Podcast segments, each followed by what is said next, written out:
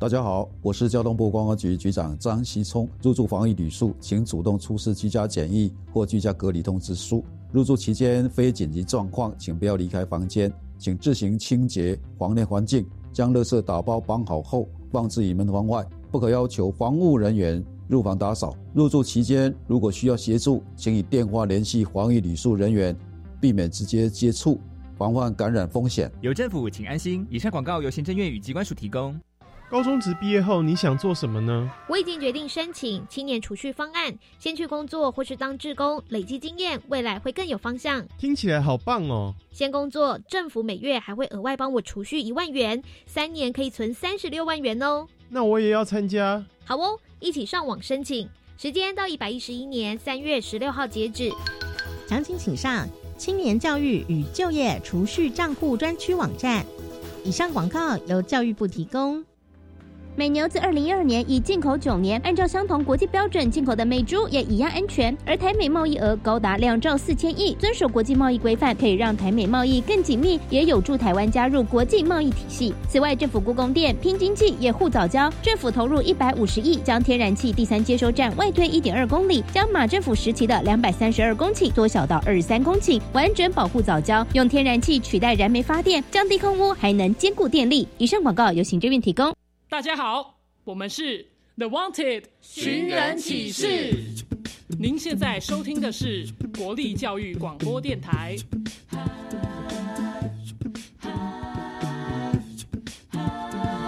就爱教育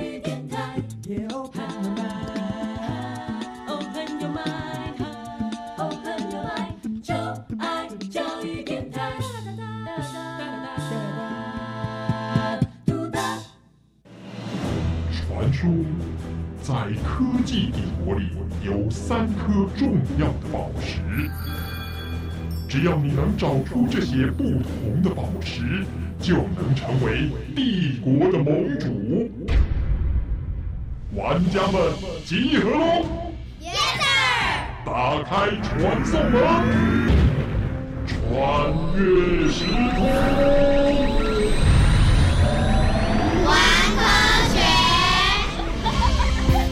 所有喜爱冒险、追根究底、勇于发现问题的玩家们来到科学游戏空间，一起玩科学。我是燕柔姐姐，欢迎我们的一级玩家宇宽。大家好，我是穿越时空玩科学的一级玩家宇宽。哎，宇宽，你今天穿的这件衣服好帅气哦，新衣服吗？对啊，我好几件衣服的袖子都太短了，所以妈妈说要趁着百货公司周年庆活动赶快补货。这件衣服是我第一眼看到就很喜欢哎。对呀，设计颜色都很好看呢。不过衣服好看是没错，可是 我怎么一整天都觉得脖子刺刺的、啊，感觉很不舒服哎。刺刺的，为什么会呢？我来帮你看一看。哎呀，你忘了把标签给剪下来了，难怪会刺刺的。对哈、这是新衣服，只记得丢到洗衣机啊，忘了剪标签。来，我来帮你剪。新衣服真的很麻烦哎，为什么一定要有标签啊？穿的好看，穿的舒服比较重要啊。衣服的标签也很重要啊，这样我们才知道这件衣服的材质、洗涤的方式。有些衣服不能丢到烘干机，有些衣服要手洗。有了标签，才不会把一件好好的衣服给洗坏了。但是标签上写的这些是什么？又看不懂。不同的衣服材质就会有不同的特性啊。我们今天科学游戏室第二十三关要解密的就是人类衣服的演进与发展，提醒玩家们在过程当中要注意身边可能出现的宝石。当你搜集到所有的宝石，就能够解开今天关卡的秘密了。赶快来看看玩家们有什么发现呢？每次买衣服的时候，妈妈都要看看衣服上面的标签，研究衣服是什么材料，是不是不同材料的衣服会有不同的感觉吗？我的身体长了许多疹子，妈妈说应该要换可以吸湿排汗的运动服，这是一种特别的衣服吗？气象专家预测，今年的冬天因为极端气候的影响，专家说会特别冷。妈妈说要准备好发热衣来避寒。发热衣是衣服会发热吗？还是只是一种保暖的噱头呢？我们每天都需要穿衣服，特殊的人更需要有特制的衣服，像是太空人、消防队员、急诊室的医生，他们都需要穿着特制的衣服，才能够保障自己的安全。人类的衣服从遮蔽身体、保暖。发展到现在，研发出许多功能性的机能衣，满足人类不同的需求，这都是现代科技下的产物。玩家们准备好要搜集今天三颗宝石了吗？现在就跟着一级玩家宇宽进入虚拟实境秀，寻找我们今天的宝石喽！一二虚拟实境，三思时装秀。今天要开始大家的期末报告喽，老师很期待你们自己设定的题目呢。塞恩斯小学一定要有塞恩斯，哎，谁要来打前锋啊？老师，那当然是我喽！塞恩斯小学永远的男主角。吼，永远最爱线的男主角吧！我跟你讲哦，我可不要穿那件道具衣服哦。干嘛这样啦？哎，那个衣服是动物皮耶。喂，英奇，你的这些道具可以借我耶，我下次报告也可以用啊。好啦好啦，哎，你们是在忙什么呀？看来服装道具很精彩耶。嘿嘿，经过我的研究，我发现啊，很多电影中的男主角都是经过服装设计师精心打造出来的偶像。所谓人要衣装，佛要金装。嗯，所以你的主题是塞恩斯时装秀要隆重登场啦！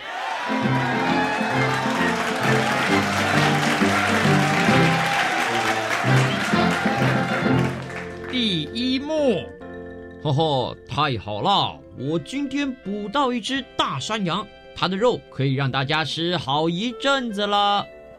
嘿嘿，看我把它的皮剥了，你看看。呃，我也来帮忙。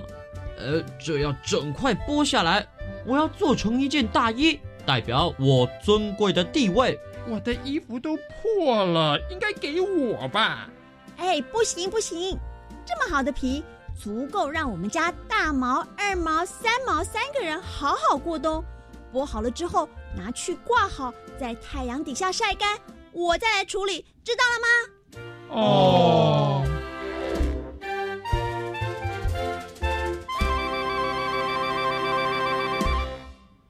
史前人类最早的衣服是用动物的皮制作的，原本只是把兽皮披在身上保暖，后来懂得把动物的骨头磨成针，把动物的筋做成线，把兽皮缝起来，就是人类最早的衣服了。嗯，但是住在热带地区的原始人也是穿兽皮吗？兽皮太热了，考古学家推测他们可能是用树叶、树皮和藤蔓来编织衣服哦。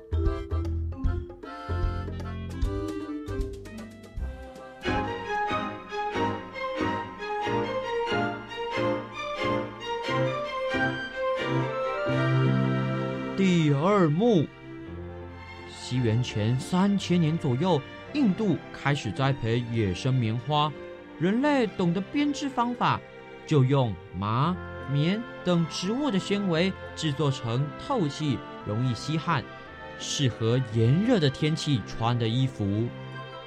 棉花田里的棉花都陆续采收完毕，把棉搓起来，就能做出坚韧的纱线。你瞧，这纱线，横的线穿过直的线，来回来回。嗯，这块布多美啊！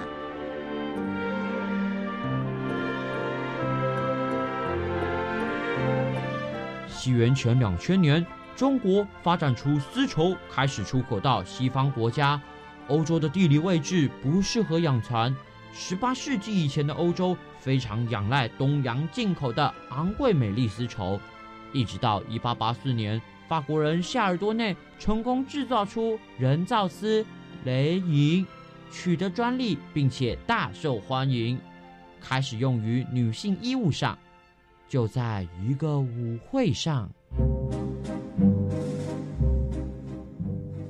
你们看，夏尔多内做的雷音真好，就跟丝绸一样舒服，而且又便宜耶。这质料摸起来不错哎。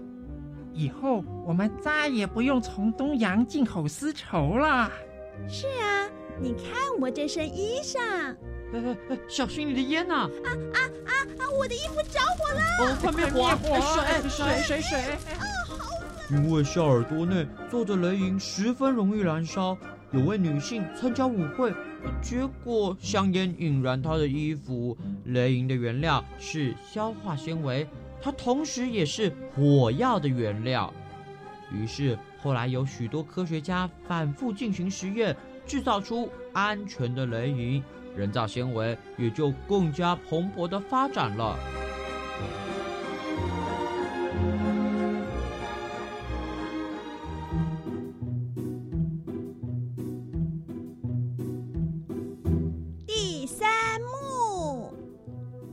国的化学公司杜邦除了火药产业之外，也开始摸索其他产品。一九二八年，杜邦公司聘请卡罗瑟斯博士为公司开发一种不怕雨水和腐蚀，并且有很强粘性的胶水。卡罗瑟斯博士说：“我一定会完成这个任务的。”卡罗瑟斯博士努力的研究，简直将实验室当成了自己的家，恨不得一天二十四小时都待在里面。让他的老婆又生气又心疼。你不要那么拼命啦，早点回家休息吧。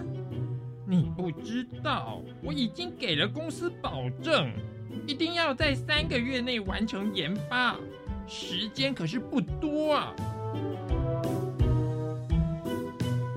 可惜三个月的期限马上就要过了。卡罗瑟斯还是一无所获，他感到沮丧，并且开始怀疑自己的能力。他想起自己妻子的话，垂头丧气的想：“唉，算了，我还是早点回家吧。”第二天，他早早去公司，他暗自给自己鼓励，继续开始做实验。当他拿起一根玻璃棒时，忽然看到棒子的尖端粘着一些乳白色的胶状物，很明显，他没有将这根玻璃棒清洗干净。哎呀，这根玻璃棒上面都脏了。哎，这个胶状物怎么可以拉成一根长长的细丝呢？而且，怎么拉扯细丝都拉不断呢？哇！这个细丝强度非常大，也很结实。咦，难道我失败的实验还是有用吗？嗯，我把之前失败的化合物重新拿出来，也许会有另外的发现哦。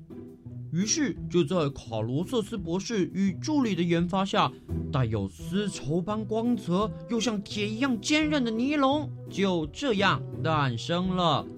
尼龙用在女性的袜子和军事服装上，为杜邦公司带来了庞大的利润。石化工业的发展下，人们创造出更多种合成纤维，也为人类需求量身定做，研发各式各样的衣物。我是具有强韧、防火、防辐射的太空衣。我是不让冬天包的肿肿的发热衣。我是穿比不穿还凉的冰风衣。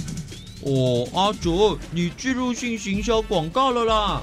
啊啊啊！不是啦，我是穿比不穿还凉的凉感衣。塞恩斯时装秀成功，耶！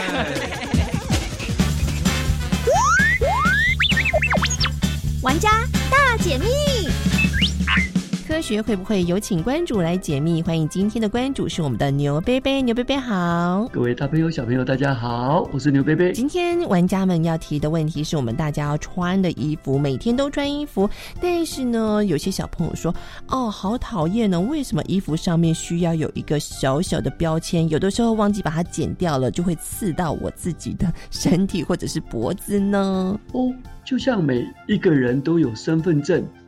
小狗狗、小猫猫都有它的出生证明，一样的道理。所有的衣服都一样，要有这样子的身份证明。这个身份证明里面要告诉我们两个很重要的资讯。第一个资讯就是它是什么材料做的，因为什么样的材料。它就适合什么样的人，在什么样的情况来穿着。那第二个更重要的资讯就是，如果你的衣服脏了，你到底要用什么样子的办法来处置你的衣服？所以。这个小标签很重要哦，到底可不可以用洗濯剂？可不可以干洗？可不可以烘干？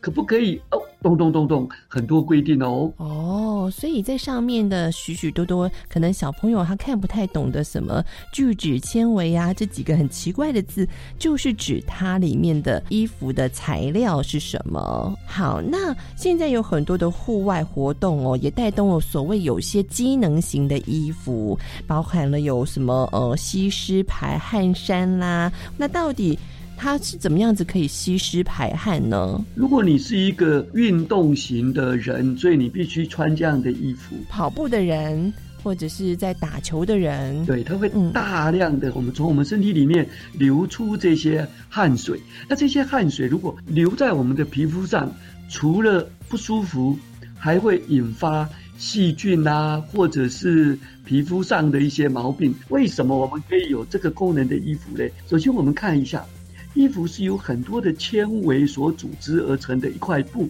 那这块布再透过裁缝师傅把它剪成适合我们穿的样子。那所以关键就是这个纤维。所以纤维有两种，一种是很会吸水的，我们称这样的纤维叫做亲水性纤维。那另外一种呢，就是不亲水的。棉的衣服它会吸水，化学做的像尼龙，它就不吸水。所以，我们把这两种，一个是亲水性的纤维，一种是不亲水性的纤维，把这两种布把它结合在一起，什么意思呢？吸湿。所以第一层是一个亲水性的纤维，它就把你的汗水全部都吸进来了。那吸进来，这衣服不就湿掉了吗？第二步呢，要透过刚刚讲的那个不亲水性的。这样的纤维把这些汗水送出去，它就会跑到最外面，在空气里面快速的散发出去。所以这些纤维事实上构造还相当复杂啊，相当有商业机密。各位大朋友、小朋友，如果有兴趣，可以再去研究看看哦。那刚刚讲到是吸湿排汗，另外在冬天的时候，我相信每个小朋友家里都会有一个所谓的发热衣，衣服怎么发热啊？很重要的就是。这个纤维它的特质，例如说，我们买一个暖暖包，我们说它是暖暖包，是因为它会发热。那如果你的衣服是真正的发热衣，它是不是要像暖暖包一样，它必须一直不断的发热，这样才叫发热衣？初期所有的发热衣，大部分。都只是保暖，那怎么样保暖呢？就是里面它有一些中空的，里面还有空气的这些纤维，一管一管的，然后这些空气可以让我们的体温不会散发出去。那这个叫做保暖衣。那发热衣呢，就要跟暖暖包一样，它这个纤维里面必须加进我刚刚讲的那一些东西，所以它自己就会因为汗水。你只要有一点点的潮湿，它就会转化成热量，然后这个热量就会觉让你觉得啊蛮温暖的哦，是用这样子的方法。是是是，所以发热衣有两种，一个是保温的，一个是真的会发热的。嗯，所以凉感衣一样的道理吗？如果凉感衣，我我们这样子穿这个凉感衣，然后在冷气房里面，我们就会觉得特别凉。可是走到太阳底下。它还是会热啊。所以凉感衣它也是利用纤维，利用这个中空的这样子的一个机制，然后让它产生凉爽的感觉。所以像这样子，所有的一切纤维，它基本上都是科学家。新发明让我们可以解决我们在日常生活里面的需求哦。不仅这些机能性的衣服，还有像是太空人呐，或者是消防队员呐、医生、警察特别制作的衣服，都可以保护他们自己在工作当中的一个安全性，对不对？对啊，不止啊，还有防弹衣啊，还有呃，就是防火衣啊，还有防水衣啊，这些都是科学家的发明吧？是，所以材料科学真的是很厉害的一环哦。玩家们找到答案了吗？谢谢关注牛贝贝，谢谢，谢谢，谢谢。拜拜。原来不同衣服材质再加上特殊设计，就能够有不同的功能与特性。哎，我还以为衣服只要穿的好看，跟着流行就好，还有这么多细节啊！不过说到衣服的功能，有一种功能的衣服你一定有穿过，而且它应该是最早期的机能型的衣服哦。哦，我有穿过的。那会是什么啊？同学们，如果要户外教学，老师都会说记得要带雨具和雨衣。哎，雨衣就是有防水的机能衣喽。而且它的发明可是来自于一位橡胶工厂的工人呢。真的吗？隐藏版的宝石来喽！塞恩斯大世纪：橡胶工人的雨衣。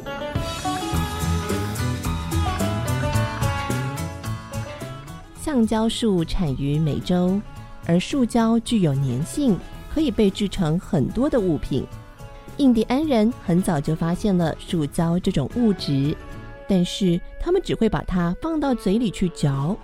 后来哥伦布发现了美洲，他对这种黏糊糊的东西很感兴趣，就将一个个黑黑的橡胶球带到了欧洲。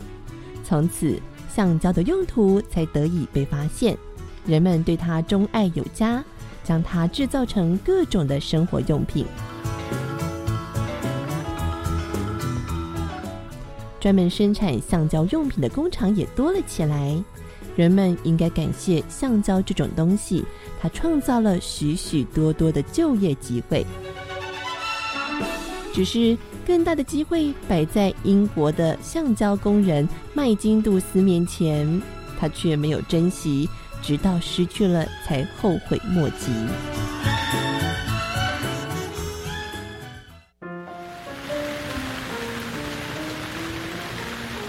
有一天傍晚，正当麦金杜斯要下班之际，天空忽然乌云密布，不到十五分钟的时间，就下起了狂风暴雨。哎呀，又是这种鬼天气！等一下要下班了，偏偏就开始下雨了。同事对麦金杜斯抱怨着，麦金杜斯看看天，担忧的说：“还是等一等吧，这雨实在是太大了。要等到什么时候啊？我还要赶回去煮饭呢，真烦人。”麦金杜斯猜想着大雨会持续很长一段时间，于是就继续他的工作。这个时候，下班的铃声响起。工人们依序起身，准备回家。有些人运气好，带了雨伞，便高高兴兴的回家；没带雨伞的人就挤在门口，犹豫着要不要淋雨回家。雨还是下不停哎，哎，怎么办呢？谁有带雨伞呐？嘿嘿，真幸运，我有上次忘记带回家的雨伞。哎，麦金杜斯，你不走啊？我要先走喽。好吧。我等雨小一点，先做做别的事。明天见！啊，明天见啊！麦金杜斯被喧闹的声音所影响，尽管他想多做点工作，但是他也变得有点心不在焉起来。正当他再度观察天空的时候，一滴橡胶容易滴落下来，刚好滴在麦金杜斯的新大衣上。哎。这橡胶容易怎么滴下来？不小心滴到我的衣服上了。唉，这件外套才穿过两三次，是我最好的一件衣服啊！我拿抹布擦一擦。可惜橡胶容易很快的在衣服上凝固，而且牢牢的粘在上面，就像是浆糊一样的难看。麦金杜斯非常的心疼这件衣服，他才穿了两三次呢。可惜容易很快的在衣服上凝固，而且牢牢的粘在上面，就像是浆糊一样的难看。我的天啊！我还准备要穿这件外套去参加朋友的婚礼呢，真倒霉！回家看看能不能洗掉它。因为麦金杜斯很穷，舍不得把衣服扔掉，而且这件衣服虽然被橡胶弄脏了，却没有损坏，而他别的外套都还有破洞呢。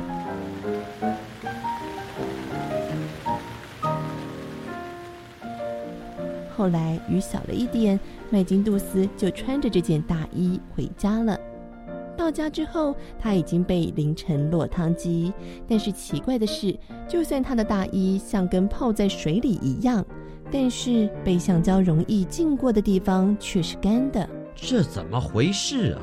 反正大衣也湿透了，我干脆做个实验。他将大衣整个浸在水盆里，然后再捞出来。看见水流像瀑布一样从大衣上哗啦啦的垂挂下来，真是奇怪。这大衣被粘着橡胶的地方，好像没有被水浸湿哎，实在是太奇怪了。麦金杜斯摸着大衣上凝固着橡胶的地方，不禁啧啧称奇。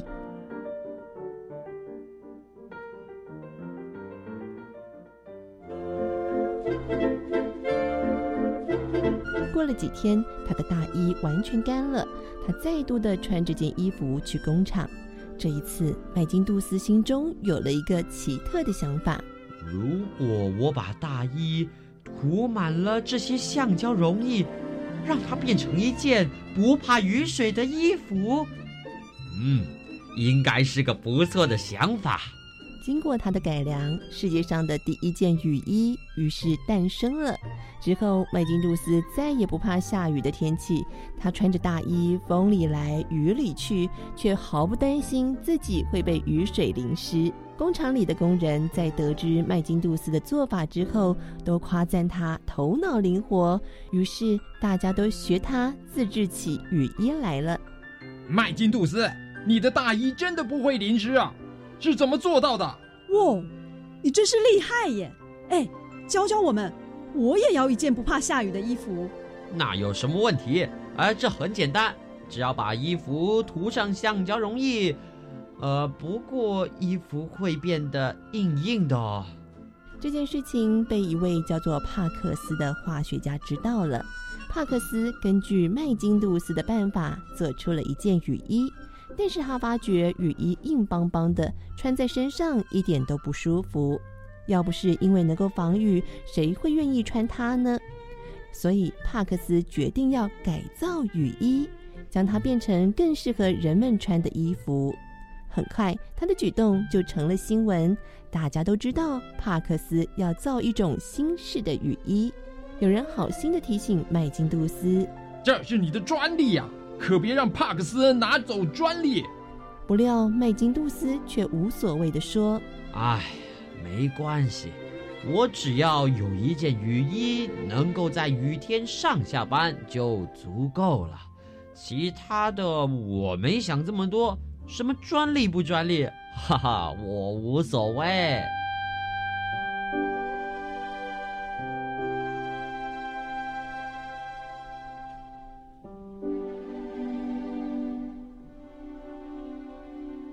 十几年后，化学家帕克斯用二硫化碳溶解了橡胶，发明了一种柔软的雨衣。